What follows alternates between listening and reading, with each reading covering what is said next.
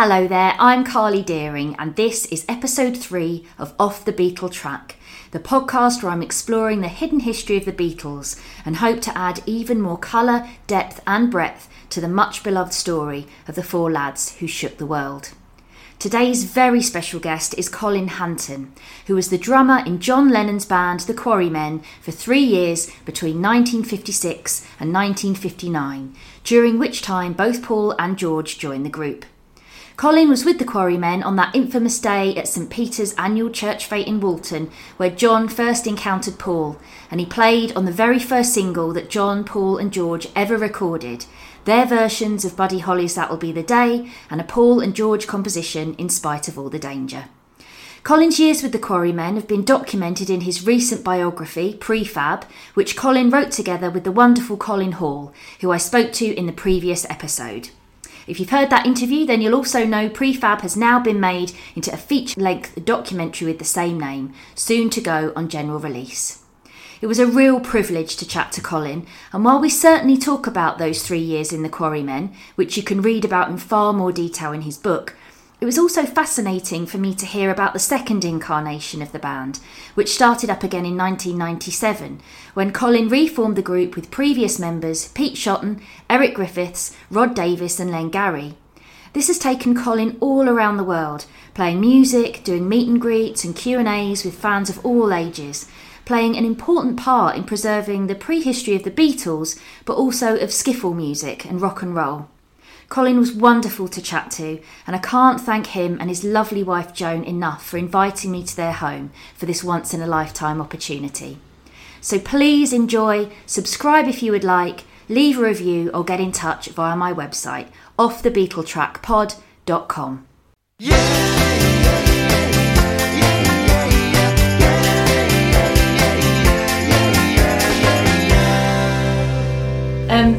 Colin, thank you so much for your time and for welcoming me into your lovely home. I really appreciate it. Well, you haven't seen a lot of my home, but thank you very much. lovely. This room is lovely. This is a lovely room. Um, This is our dining room. it's be- it's beautiful, and the, I like the clock because the clock has gone off and it made an owl noise, which is very specific. Are you into birds? I, I like watching birds. Yes, Yeah. certainly do. I had a lot of bird books. My daughters have taken that up now. Oh, that's nice. Yeah, That's lovely. Well, we're here. Let's start then by talking about the book Prefab, if that's Right. okay with you. Absolutely. Um, I loved it. I was lucky enough to speak to Colin Hall, as you know, in this last episode, Mm. and um, he told me his perspective on it. But I'd love to hear yours because it really is your story. Aside from being a, a great social history of Liverpool and a pre-history of the Beatles, a history of the Quarrymen, it's your story. And it was published in 2018. What was. made you then decide now is the time? Because you'd been interviewed countless times about your time with the Quarrymen, but what was it about then? Well, suppose I realised that you know if I was going to do a book, you know, time was running out. And to be honest with you, I I flicked through so many books and I found so many mistakes.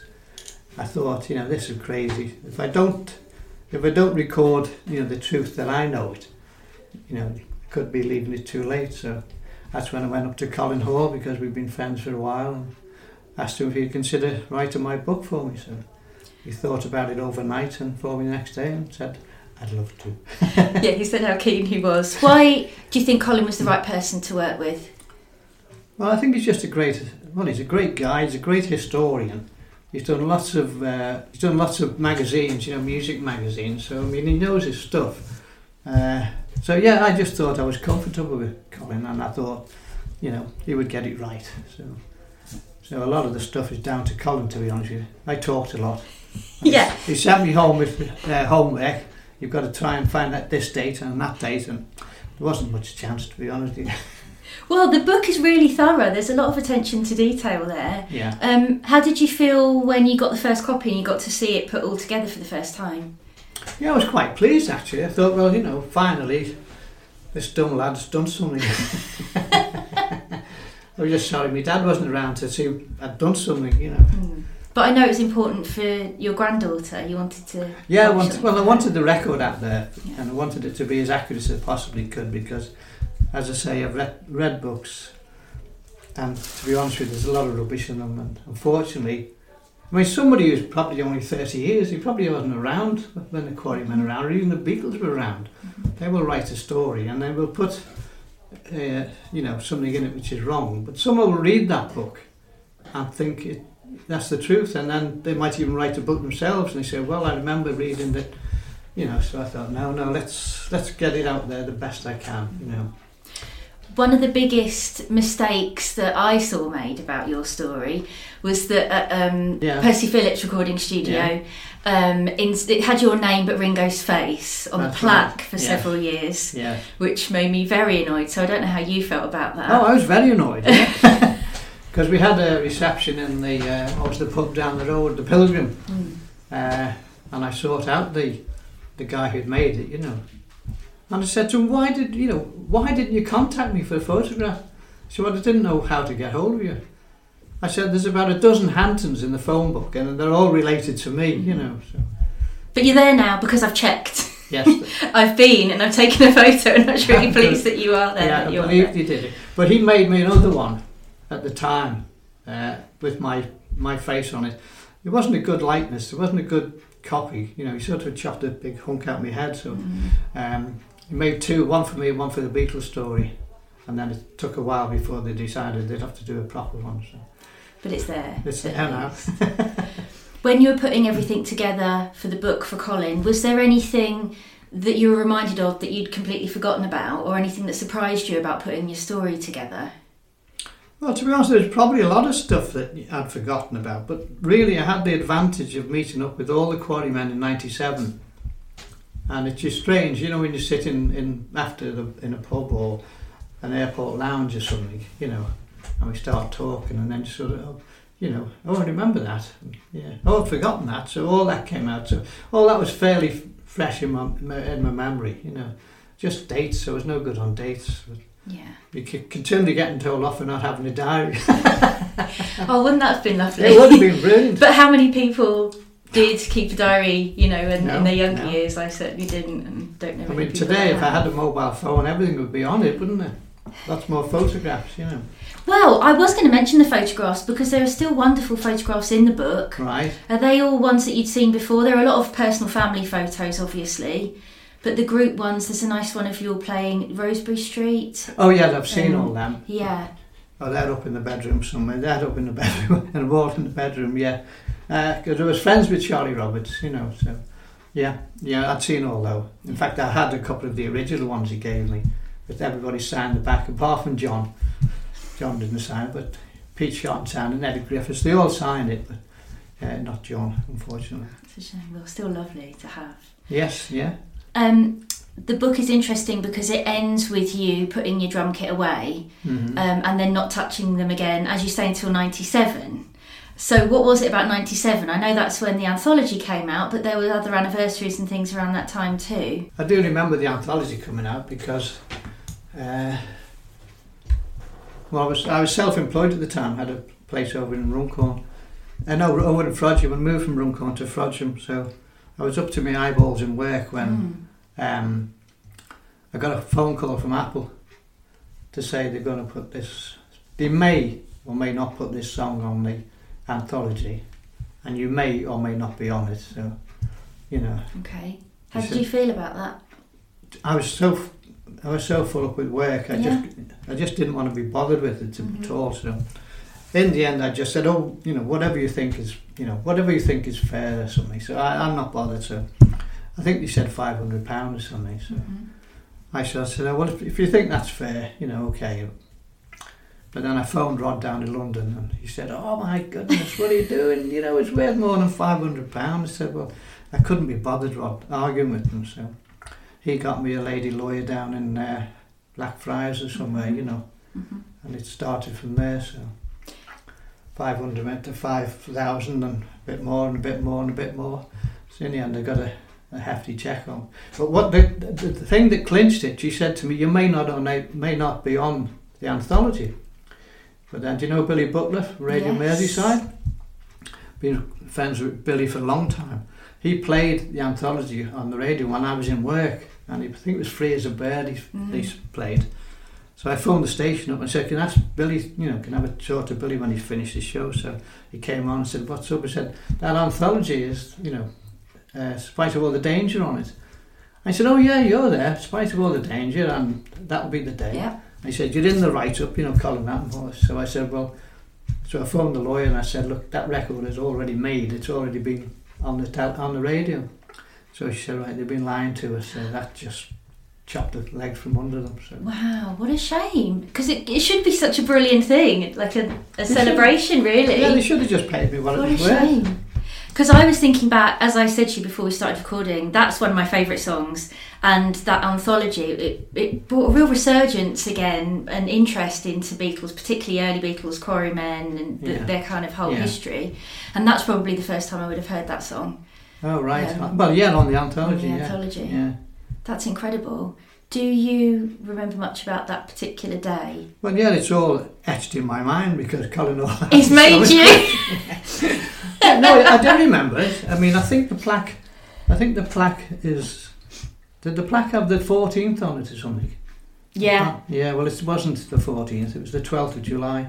Okay. I know it's the 12th of July because back in the day it was the Orange Lodge hmm parades, if you remember them. hmm And um, my wife, well, my girlfriend, my wife now, you know, she had friends in the Orange Lodge. And when we went sort of around dinner time, I think, to Percy Phillips Studios to record it, I mean, we just did the recording, and all I wanted to do was get my drums home and get back into town to meet you and to watch the, the parade. So I know it was the 12th of July. And I know it was 17 shillings and sixpence each, which is Okay. three shillings and sixpence between us all. I mean, Paul, when he does his show now, he said, you know, we all paid a pound each. Well, Yeah. there was five of us. That would have been five pound. Yeah. That was a fortune Yeah. back then. People were working all week for maybe six pound. I don't know if you were a labourer, but yeah. So we all paid our seventeen. That's well, our three shillings and sixpence. Had you rehearsed it much beforehand? Yes. well, that would be the day. Was one of our favourites. Whenever we played, that was always played when we did on stage. But when Paul had written this one, yes, he he wanted us down at his house. Maybe three or four Sundays. I don't know, but. Mm. That's when the first time I saw John Duff. He was on the piano and we were playing stuff. And Paul kept stopping and going on and said, No, no, I want this. Then, no. Just the same as now, then. It's the same as now, yes. Yeah.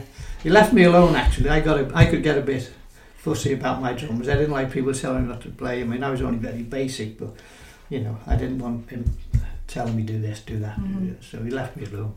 It must have been. Well, I was in a band as a teenager, and we would always go to our drummer's house because obviously all their kit was there. All right. So it's probably a pain for you getting your kit over to Paul's and wherever. it was a very small, well, it was a very small drum kit. There it is on the Yeah, it's on the front. thing.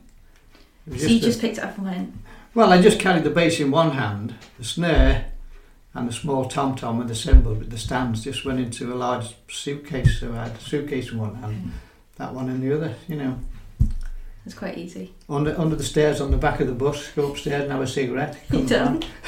down. They could have gone at any time, couldn't Well, they? yeah, it would have worried me leaving it there. I know they were always there. I don't think anybody wanted them.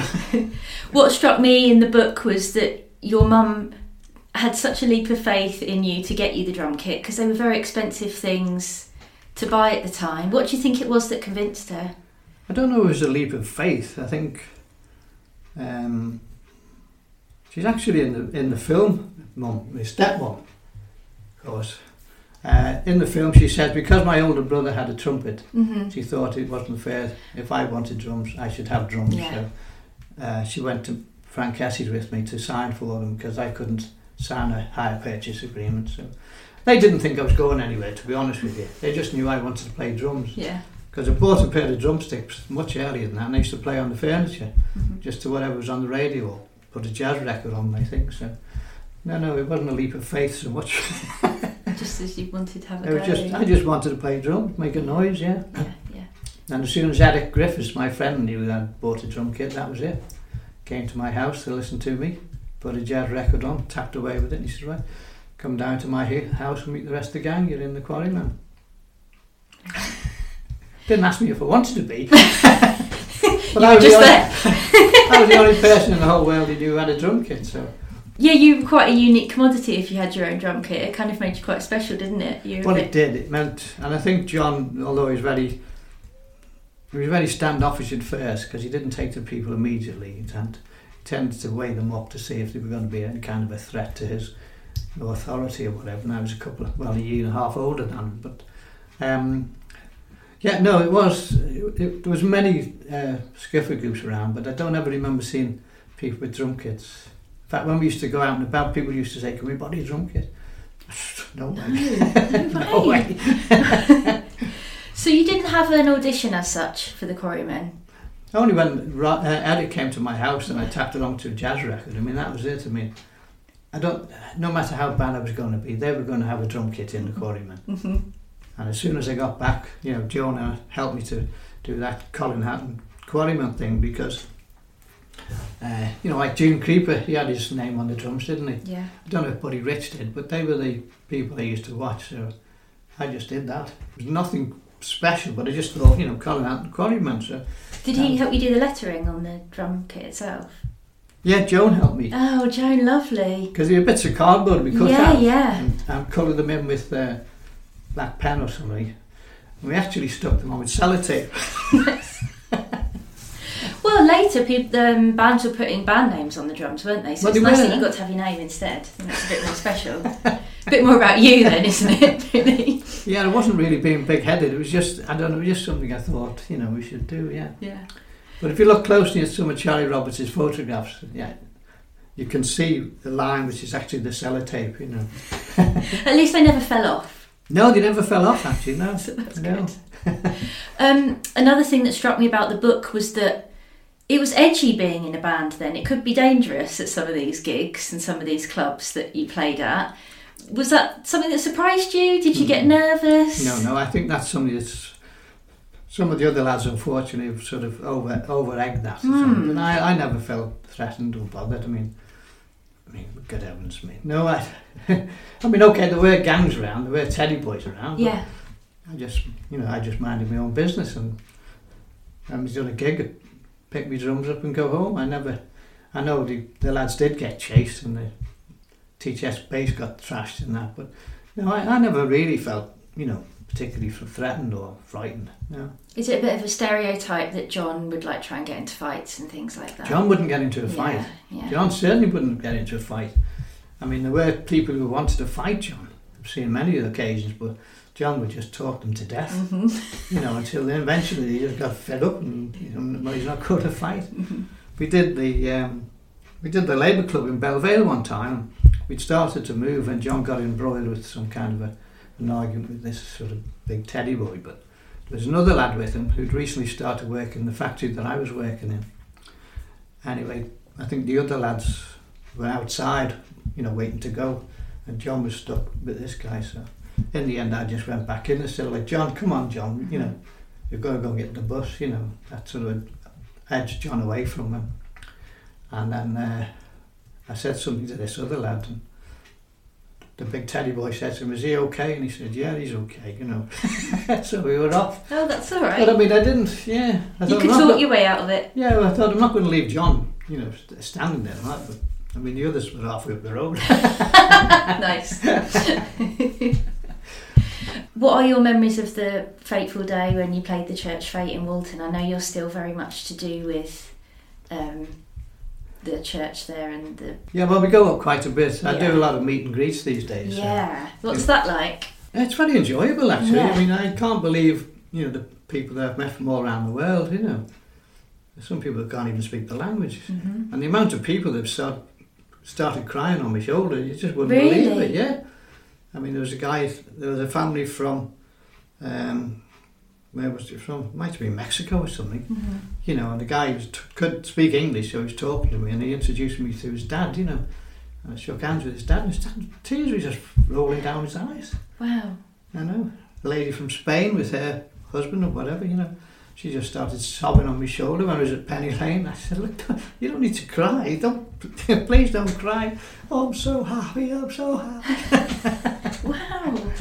So it is amazing, isn't it? Yeah. Yeah. Yeah. Well, especially that young girl that um, we had a, a birthday party at Strawberry Fields recently, and I met this young, well, American family. The daughter couldn't be much more than 14. And she said she learned to play guitar and sing, but she said the first song I ever learned was In Spite of All the Danger. And I thought, she's a 14 year old girl, and that song's like 60 odd years old. Yeah. That's the first song she learned. Incredible. Do you like listening to it? Not particularly. No. okay. I've played it that many times, it's just one of those things. Yeah, I'm sure. Yeah. And you you still played it when you get back together. We did. It's, it's on our set list normally Yeah. because, I mean, the way we we succeeded in the concerts that we've done all around the world is, you know, we we'll started with something like Rock Island Line, and then we'll tell the story of Lonnie Donegan and how he inspired all, you know, the teenagers to get a tea chest bass or whatever and, and get up. You didn't have to go to night school to learn to play music, and you know, and then we'd say uh, Twenty Flight Rock. Well, that was the song that Paul played, you know, to get into the Quarrymen. I've seen him on television saying this is the song that got me into the Beatles. He's wrong. It, wasn't the Beatles. Quarrymen. but that's the way it was. It just we, we just work our way through. Um, Del Viking song, you know, "Come Go with Me." hmm That was the one that Paul reckons we were doing on stage in the afternoon when he saw John for the first time. And he said John, you know, was making up the words when he sang, "Come, come, come down, down, come down, down with me to the penitentiary" or something, uh, which he thought was quite good because it sounded American. But the trouble with us, I mean, we couldn't afford to buy records. I know John used to borrow a lot. I mean, there's no Borrow. borrow, yeah. Okay. And there was no, and he never took them back to Woolies, but them. okay. But um, I mean, we didn't have sheet music, of, so you, most of these songs were played perhaps on Radio Luxembourg, hmm which because of apparently because of the you know the atmosphere, the signal could only get to England in after dark. I don't know how that worked, but that was it. See, so the lads would say they you know they were waiting for Radio Luxembourg for this song to come on, and they would scribble as many words down as they could, but you wouldn't get them all down. Yeah. And then when you're going to play Rock Island Line again, you know, you might have to wait till next Sunday night or something. Yeah, know. yeah. So, come go with me. He thought, well, you know, down to the penitentiary. That sounds American. So he, just put that in. We got away with it. Nobody else to- knew. No, that's true. Nobody else knew we were wrong.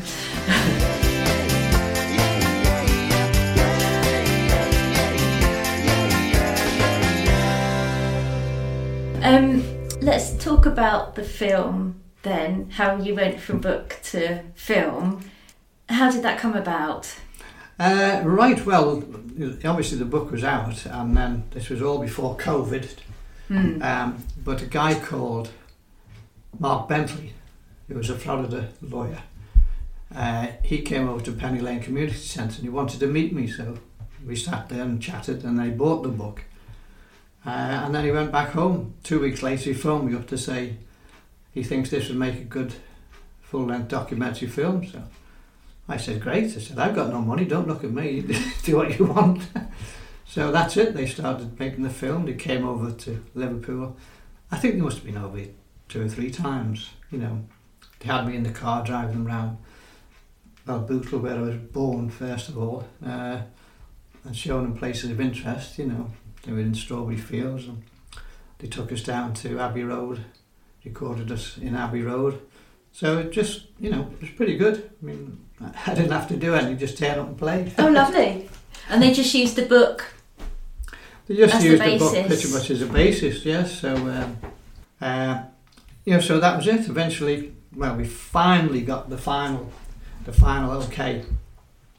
We asked Paul. Took a while to ask Paul. We, Mhm. we asked Paul if he would consider doing something in it. You know, eventually he said yes. Uh, in fact, not eventually. Eventually, apparently, when they, they asked him, then they, we had a contact who put the request on the pile of Paul's papers on the top of the pile, and when he read it, he said to his staff, "I'd like to do something about that." So right away, he thought, "Well, I'd like to do something about that," which is nice. It's a good contact to have as well. you Yeah. on the top for you. So he got um, he got his own people in. He got his own film company in, or whoever, and you know, he just filmed himself sitting in one of his houses talking about the old days. You know, what it was Lovely. like. I've Yeah. seen a clip of him talking in it, and the trailer for it is terrific. Yeah. It's already out in the States. Um, and it opened the Florida Film Festival It did. to standing ovation, and you couldn't be there because you got COVID. I- Is that right? Well, I was fine. It wasn't. It just because the you couldn't go. because the thing came back as, as COVID. I mean, that was it. I couldn't get on the plane, so Colin Hall went with Sylvia, you know.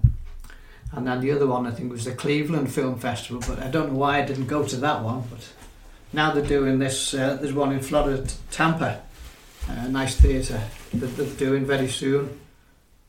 Well, there's two. There's two coming up. That's why we had to record this this message for these two places. So, yeah, it's. Uh, I think they're taking around trying to flog it, aren't they? hmm So it should be out in the UK very soon. Colin Oh, Hall tells so. us. I would hope so. Yeah, yeah. We've been people have been asking me for three years. When's the film coming out? I bet. You keep saying it's this year, this year, well maybe next year now.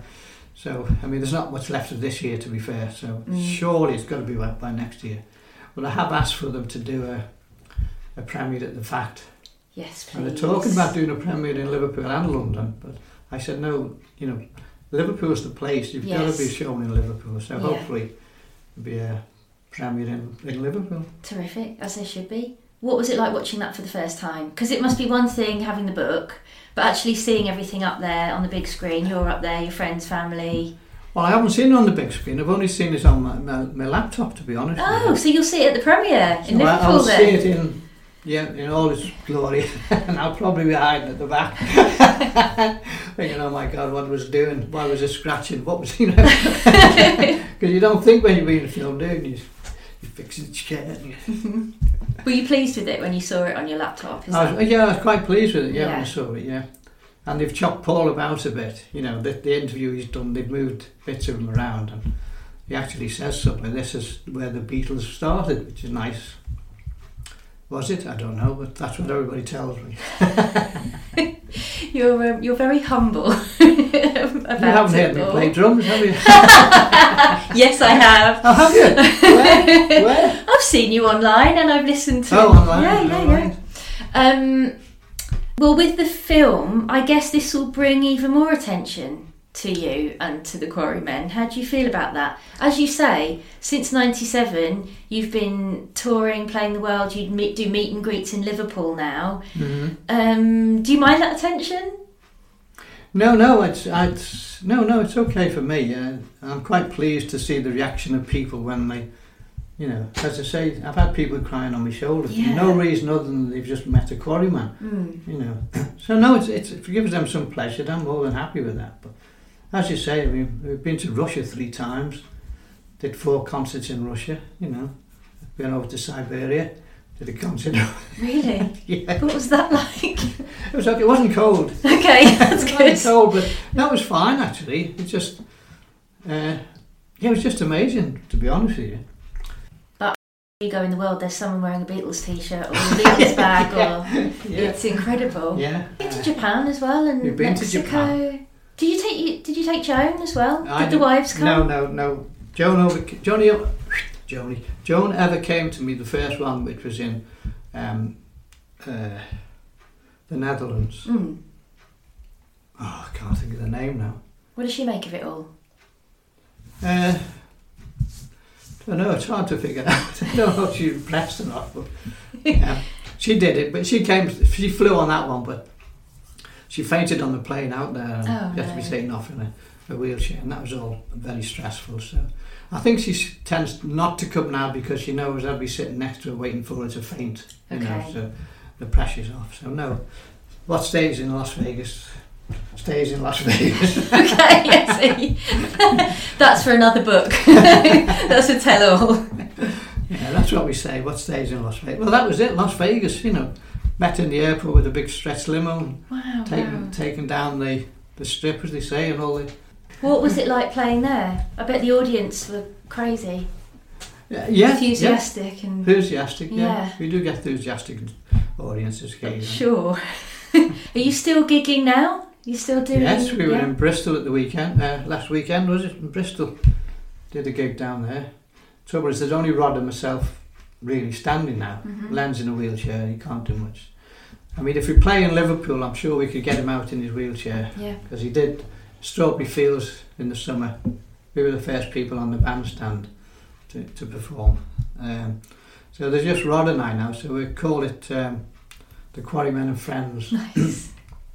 So we're down in Bristol and we had um, John Duff's son playing piano with us, Lovely. which was good. yeah. And he's happy. So he was. It, it it went so well. We, I said to Rod, we should we should ask him to join in. So he's going to go to Germany with us in, in September, and probably in we've got two gigs, one in September, one in October. So he'll probably go to both of those. Wow, that's fantastic. But we also had a fellow called Mike off the Four Pennies. You know Mike off the Four Pennies? Do you know Juliet, the hit record? Apparently they only had one hit record, oh, Okay. Juliet. But he sang that as well, and um, John DeFlo harmonised with him because he's a chorister and he did a really good harmony with him. But he had a t- stand-up bass, and he also had a keyboard as well. So. Fantastic. And then there was uh, Dave Bedford. I don't know. He writes a lot of books, doesn't he? He plays guitar and bass, so we've had him with us for a while. Great. And then there was um, Billy Bragg. He did uh, Rock Island Line with us. Mhm. First of all, in the afternoon there was a Q and A where we sat in front of the screen and screen dropped and there was tickets for the afternoon show and then there was tickets for the evening show. So he interviewed us for that. But later on he came on stage with us and he did Rock Island Line. But you know you talk, I've got I've got pigs, I've got horses. He said I've got Lego.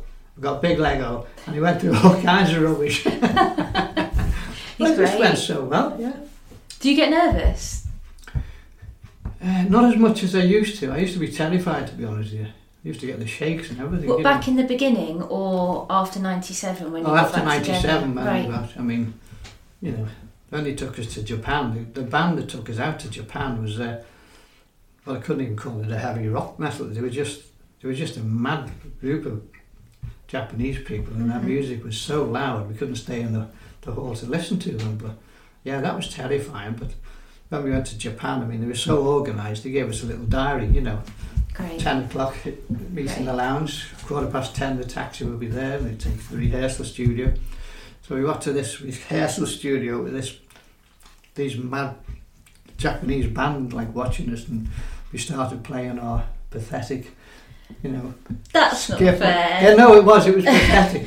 And you could see the expression on these guys' faces going like, oh, oh what have we booked here? But they did a song for us called, well, just it was just Quarrymen. Quarrymen, Quarrymen. And they went on stage, although they were doing the second half, they went on stage for us and just started doing this thing like Quarrymen, Brilliant. Quarrymen. Got all the audience going, so there was a tremendous row when we were eventually, you know, introduced onto the stage as, as the Quarrymen. Wow. And every now and then they would squat down like old men. So I don't know, whether, we never figured out whether they were taking the mickey or what. Have you been back? no, I haven't been back. But we did, um, we did uh, Tokyo and then, you know, they put us on a, um, the bullet train down to Osaka. I've done that. Have you been on that? Yes. I like those foot pads. You know, you can have metal ones if you've got your shoes on, You flip them over you. It's like being on a plane, like first class plane. That It's doesn't incredible. take off. I know, yeah. Do you think there's um, there's a story to be told really of the Quarrymen, isn't there? Post '97. Well, it's in the book. This is- Uh, yeah. Well, Rod's doing one now, so Rod might Rod might be the, the next good book out, yeah. Because 97, who does the thought of it? We've been going longer than the Beatles, haven't we? Yeah, 20 odd years. yeah, essentially. Uh, I mean, really, we, we got back together for Gene Cattrall to, you know, don't forget, my drums were on the wardrobe for 40 years. yeah, I hadn't done anything. And you just hadn't touched them. They were just there. You hadn't thought about It it. was just, there. my girls, I'd get them down occasionally, let my girls play on it, but it was very precious for them. I don't know why. Yeah, I, did, I wasn't never thinking like that many years later I would sell them for a huge amount of Mhm. money, but I was just precious about them. They were Yeah, my drums. yeah. So I let the girls play with them. They had to play upstairs. They couldn't bring them downstairs. did you show them how to play it? well, not really. Just let them mess about. Okay. But anyway, Gene Cattrall uh, contacted someone, I don't know, Rod maybe, and said, would we do a one-off charity concert for St. Peter's Church Hall to, you know, raise some money for it. So I said, oh God, I haven't played for 40 years, you know, wasn't much good 40 years ago. I don't think I could do it. So, But then the phone started going, Rod was phoning me. I talked to Len, you know, don't know, I think maybe Pete Shotton was on. Mm-hmm. Were you all in touch anyway? No, no, we haven't No, seen each other for years. I mean, wow. I had a clipped up in Edinburgh. Eric lived up in Edinburgh. I hadn't spoken to him since he left the Quarrymen, basically. Wow. He didn't even own a guitar, he had to go and buy one. What was that like getting back in touch then after? Well, it was strange. Years? It was strange, but I, I must go back just a little bit to the beginning of the year. I think the Cavern was having its 40th anniversary, and we were all invited as individuals. Mhm. And I was working over in, I was self-employed, had my own business over in Frodsham. Anyway, I was contacted, you know, to say go to the, you know, go to the Cavern on this particular night, and Rod phoned me, and I said, oh, I'll see how I feel, Rod. I've got, you know, got a lot of work to do, and I wasn't overly keen to go there, but uh, eventually, like, you know. I got a phone call off Rod's. Rod, he said, Ed, Eric's come down from Edinburgh. You know, uh, Pete Shotton's come up from the Isle of Wight or wherever he was. And uh, he said, You've got to come down, we're all here. So I said, Okay, I'll, I'll pack up and, and nip home. So I came home and had a shower and got changed. And I went down there, went to the Cavern. You're not getting in, you're not on the list, you're not getting in. I said, "No, I thought, This is just typical, isn't it? So I went into the grapes anyway and had a. What really? They weren't joking. No, they weren't They joking. wouldn't let you in No, no, they the wouldn't let me in. No, they, they weren't going to let me in. So, um, uh, yeah, so anyway, I thought, sod this, right. So I went over to, I thought, I'm not coming down here for nothing. So I went over to the grapes and I got- half a pint of Guinness or something. So I'll, I'll just have this and then I'll jump the bus home and then, oh, actually I phoned Joan to say, like, there's no problem, there's a problem, I can't get in, I'm not on the door. So uh, I was just having a Guinness and I'll come home. She said, well, Rod's been on the phone, where are you, where are you? So I said, I'll go back and try. I said, but Mhm. I'm a bit old for fighting with Dorman. If they don't let me in, I'll be on the bus home. And just as I walked over there, Rod came out, you know. And of course the doorman said, oh, he was, he was here like ages ago, you know. So I was in then. That's when we met, you know, Pete Shotton and Len Garry, Eric Griffiths. And we had a few pints of Guinness. And then uh, Rod, Eric and I decided we'd go around the corner to a Chinese for something to eat, you know. So we were just heading for the door and one of, one of the staff stopped us. And They're like, where are you going? So I said, oh, we're just going for something to eat, you know. He said, well, no, you can't. Granada Television are coming down to film you. I said, what? I said, yeah, do you want you on stage? Do you want to They just sprung it on you. Yes, bro, standing, yeah. So we couldn't go there, so we all huddled up together. And like he said, well, you know, when they come, we'll have to get on stage, you know. So they all borrowed guitars, you know. And Eric, because he, he didn't own it, he had to turn sideways. So you know, he didn't want people to see what he wasn't doing. What I got behind the drums, there was no sticks, so I ended up playing with my thumbs, you know. We did a couple of numbers and You, pla you played that night. we had to play because the night television were there. so we couldn't really get out of it. But anyway, we all, you know, we all drank up and we all went our way. You know, Eric went back to Scotland and that was it really. But then, say, Gene Cattle put the call in. So it was Pete Shotton actually who said, look, why don't we just get together somewhere in Liverpool and see what happens? Mhm. You know, so Eric, uh, Len Garry said, well, you can use my house. So Rod came up from London with a tea chest bass and a washboard, and he, he didn't play banjo then; he was playing guitar then. And uh, Pete Shotton came up. Eric went and bought a guitar, came down to Len's house. I got my drums, t- tidied them up a bit. We all met in Len's house, you know, Mhm. Set up. And he said, "Well, what do we used to do?" You know, and then we, well, we said Rock Island Line, Railroad Bill, Lost John, and then we thought about John. And Pete Shotton said, well, okay, you know, we know John's gone, but, you know, let's have a go. So we just started doing, playing skiffle like we did, and we were all 18-year-old kids again. It was Yeah, absolutely amazing. Brilliant. So I thought, so Pete Shotton said, look, if you can do that on the day, and they realise we're doing it for charity and we haven't played for a long time, said, "it- it- it'll be acceptable, so. We said, okay, we'll do it. So then the day is getting closer and closer. I'm thinking, this is crazy. We can't play in the afternoon and do a grand dance. You know, we haven't played for ages. So I phoned Rod up and I said, Rod, this is crazy. You know, we, we've got to have some kind of rehearsal or something. So we said, okay, so we'll talk to the vicar, you know, see if he can get the hall the Friday night before. Mhm. So we did, we all turned up the Friday night before and that we had some kind of rehearsal. I took a load of beer down again. I can see. I see where this is going. yeah, but that was it. See, we just said, well, if, if we do that on the day, you know, And the rehearsal was okay. You be enjoyed just, it. No, it was yeah. just, yeah. It wasn't particularly good music, but it was just what we used to do. yeah, so- yeah. So that was it, you know, and then we said, right, that's it. So on the day, we turned up at St. Peter's, we got on the back of the lorry, you know. Uh, it was funny because there was no there was no health and safety when we got on the back of the lorry. I didn't know they put you on the back of a lorry again. Yeah, yeah they put us on the back of the... Well, there's a clip on the, the film of us going round, going round Woolton. In fact, there's a piece in the local Echo, uh, Quarry Mania. That's brilliant. she thought it was good. So yeah, we went around the village, then we went to the field, we got off and then, you know, we did the concert in the field. When we'd finished, we were walking back to the hall. People were stopping us for our autographs and that, you know couldn't believe this, signing autographs. And then people were saying, have you got a CD? And I said, we just heard that a lot. I think we got a CD. then there was the grand dance, and we got away with it. It went well. Pete Shotton sang, uh, what did he sing in My Life or Imagine? Can't remember now. Pete Shotton sang one. And there's a lot of girls in the front crying their eyes out, you yeah, know. Yeah, yeah. Uh, so it, it went well, you know, and that was it. We unveiled the plaque on the Sunday. Uh, Eric Griffiths had already gone back to Scotland. There was a service in the church where the choir sang, you know, Imagine and stuff like stuff like that. Uh, then we unveiled the plaque, and that was it. Shook hands, and we all disappeared. You know. And I think somebody said, "Do you want to go down to Derby, the yeah. Beatles fan club in Derby?" So we decided we'd do that. That was only a sort of drive down, do it, and drive back. It wasn't particularly good, but then uh, the phone went and said, "You want to come to Ultrick?" That's what I was thinking, Ulrich. So we all said yes. Joan came to Ulrich. It wasn't particularly good for Joan, you know, she, but we had a good time, you know. Uh, in the afternoon, they had a question and answers thing. We had to, we had to, we had to ask them for the answers. well, I was, we don't know any of this. You best tell us. Yeah, I was going to say when all that first started again what were you being asked? Just kind of everything, just minute everything. details. I think Beatles fanatics are obsessed with like the minute well, right, of things. Yeah.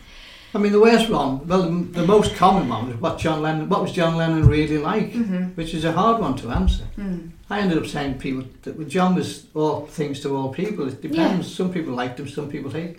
Parents hated him. All the kids were told, "Don't play with that Lennon, because he'll get you into trouble." So, yeah, but that was it. We did all trick, and then before we knew it, got a call. Do you want to come to uh, Cuba for a week? So we can't pay you, but we can fly you out there, put you in a nice hotel for the week, which they did. It was the Hotel Havana. Uh, no, Hotel Nacional in Havana, right on the coast. But when you're walking around this place up and downstairs, there's photographs of, uh, you know, all the old stars, you know, or even Churchill. All those people walking, yeah. you know, George Raft and Frank Sinatra in the young days. They're all walking up and down the same same stairwell, you know. So that was it until the Wednesday, and then on Wednesday we went to the American Theatre and performed. Uh, and that was it. Next morning they put us on a bus, took us up the coast to Varadero, where there's a modern hotel right on the beach, you know. Wow. There's a 10 minute walk from the hotel to into the water, you know. Whatever the sea was, I don't know what it was. The Atlantic, was it? Pacific or something, I don't know. Wow. Yeah. But then we got a phone call from uh, Eric. He said, Do you fancy making a CD, Colin? I said, Oh, that's a great idea, Eric. Put the phone. I said to Joan, forget it. forget it. So by the time he, you know, he finds out what's going to cost to do it, he said, it, it, it won't happen. Don't worry about it. You know. A couple of weeks later, he phoned me up to say, What you're you doing on Sunday? So I said, Why, what's up, Eric? So I booked a recording studio in, in Liverpool. Brilliant. Oh, okay. So I think we all put, a, I don't know, hundred pound in or two hundred pound or something we all walked away after with the CD. That's great. it was incredible, yeah. we weren't doing too well until we had a break. We all went down to pub. after that, it went much better. That's the theme, isn't it, with you guys? You said um, parents didn't like John. What did your family make of you hanging around with John and being in the Quarrymen? I had no. I don't think my dad was too keen. Hmm. But I think my mum, because she was my stepmom. Yeah I mean, she was only 11 years older than me, mm. which I didn't realise at the time. It's only now that she's 95 and I'm 84. I think, my goodness, yeah. you know, back then it must have been incredible. Because remember when they first came to our house, John and, and Pete Shotton and all that, we were going in from the hall into the living room and mum was coming out, you know. That was it. Well, who the hell's that? You know, so that's my mum. Oh, that's your mum. oh, right, you see. keep your hands off. Yeah, yeah. yeah, keep your hands off. so anyway, we had this. Suddenly, we had this, you know, CD, uh, and that was it. Started selling well, and well, that was it. You know, just come to Norway, Denmark, Sweden, Switzerland, uh, Italy, Spain. You know, you name it, we've been there. Japan, as you say, Russia, America. We've been all over America. Been to Canada.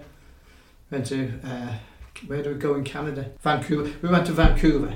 Mhm. Well, we landed in Vancouver, then we were flown straight away over to Vancouver Island. And that was funny because we went through the airport. When we got to this little airplane, there was this 17 year old kid loading our bags into the back of the plane, you know. And when we got in, he climbed up and went into the pilot seat, you know what I mean? and he flew us out to the Riptide Theatre, where we were there for, well, overnight, but we played the, the concert. And when we announced that this is our last song, as soon as we'd finished our last song, the audience just disappeared. Mhm. So Eric said, I didn't think we were that bad. You know, they've all run away because nobody want autographs or something, you know. Yeah, yeah. So Eric said to the manager, what happened? They've all run away. Oh no, he said, it's the last last ferry. He said, they gotta, run, they gotta run for the last ferry or they get stuck on the island all night. So you weren't that bad. no, it weren't that bad. Then we went back to Vancouver. And I remember getting to Vancouver and there was a hotel lady, uh, airport lady was supposed to be looking after us, you know. She took us to a side door, she had a thing. So she called up a, a stretch limo and she said, oh, that looks a bit tatty. So told him to go on. She called up another, another stretch limo, but it was the more presentable to call him.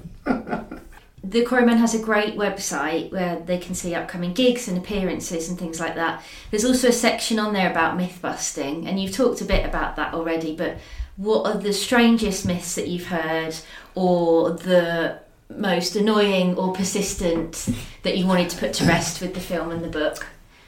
Well, unfortunately, I can't really answer that because most of them are in friends' books. I see. So I can't, you know, I can't diss my friends. They have put stuff in the books which, even when I told them that was wrong, they still insisted on, on putting it in, you know. You know. Charlie Roberts said he made the first drum head, you know. I said, Charlie, you didn't, Joan and I made it, you made the second one. Well, oh, I thought I made the first one. Still went in his book. Okay, I see. That's why you had to do yours, really, wasn't it? you had to do your own. Mm.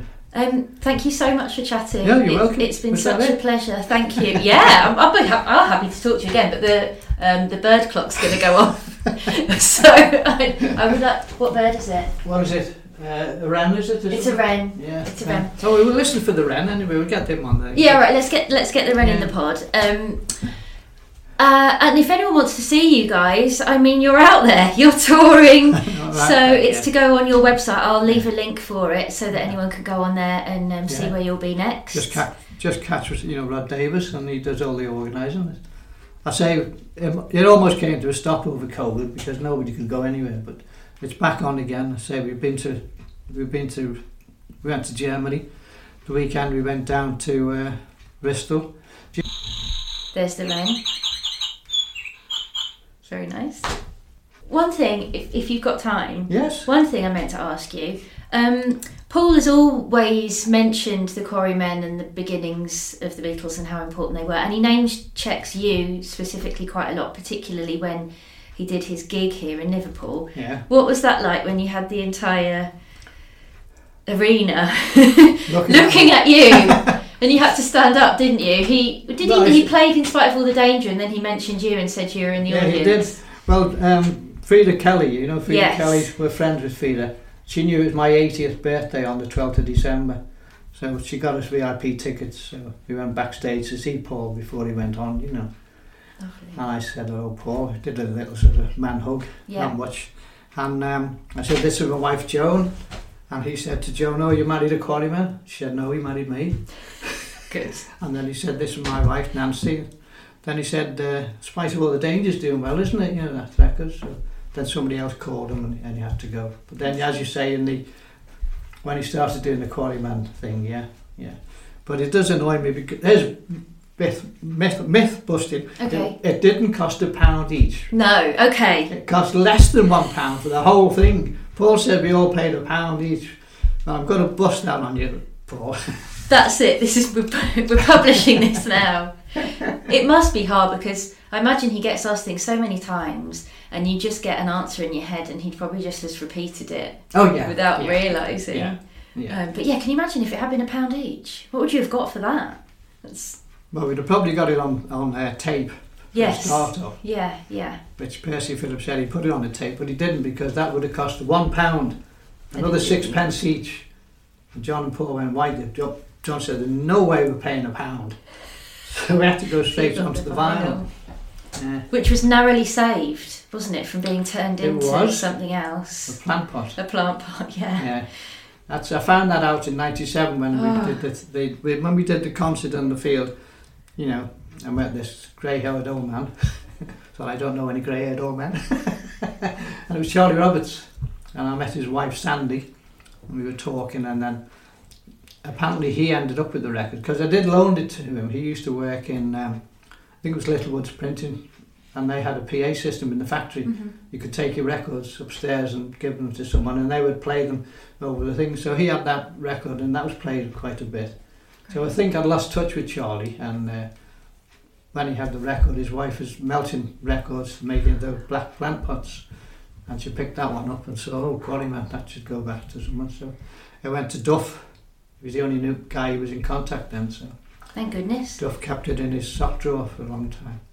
But what we found out recently that whenever they went on holiday, his wife used to pack it in the suitcase because she was, didn't want to leave it in the house in case it got stolen. But I mean, you could have lost a case there. It's worse. yeah, it's kind of worse to know that. Yeah. But at least we've still got it. Yeah, at least we've still got it. As as Duff said, you know, at least Beatles people can listen to this. Yeah, yeah, Yeah, yeah. yeah. I'm certainly very grateful. Thank you for chatting. It's been a real No, pleasure. fine, I yeah. really appreciate it, and I can't wait to see the film. No, I can't wait to see it on the big screen. Yeah, thank you. Yeah. Yeah.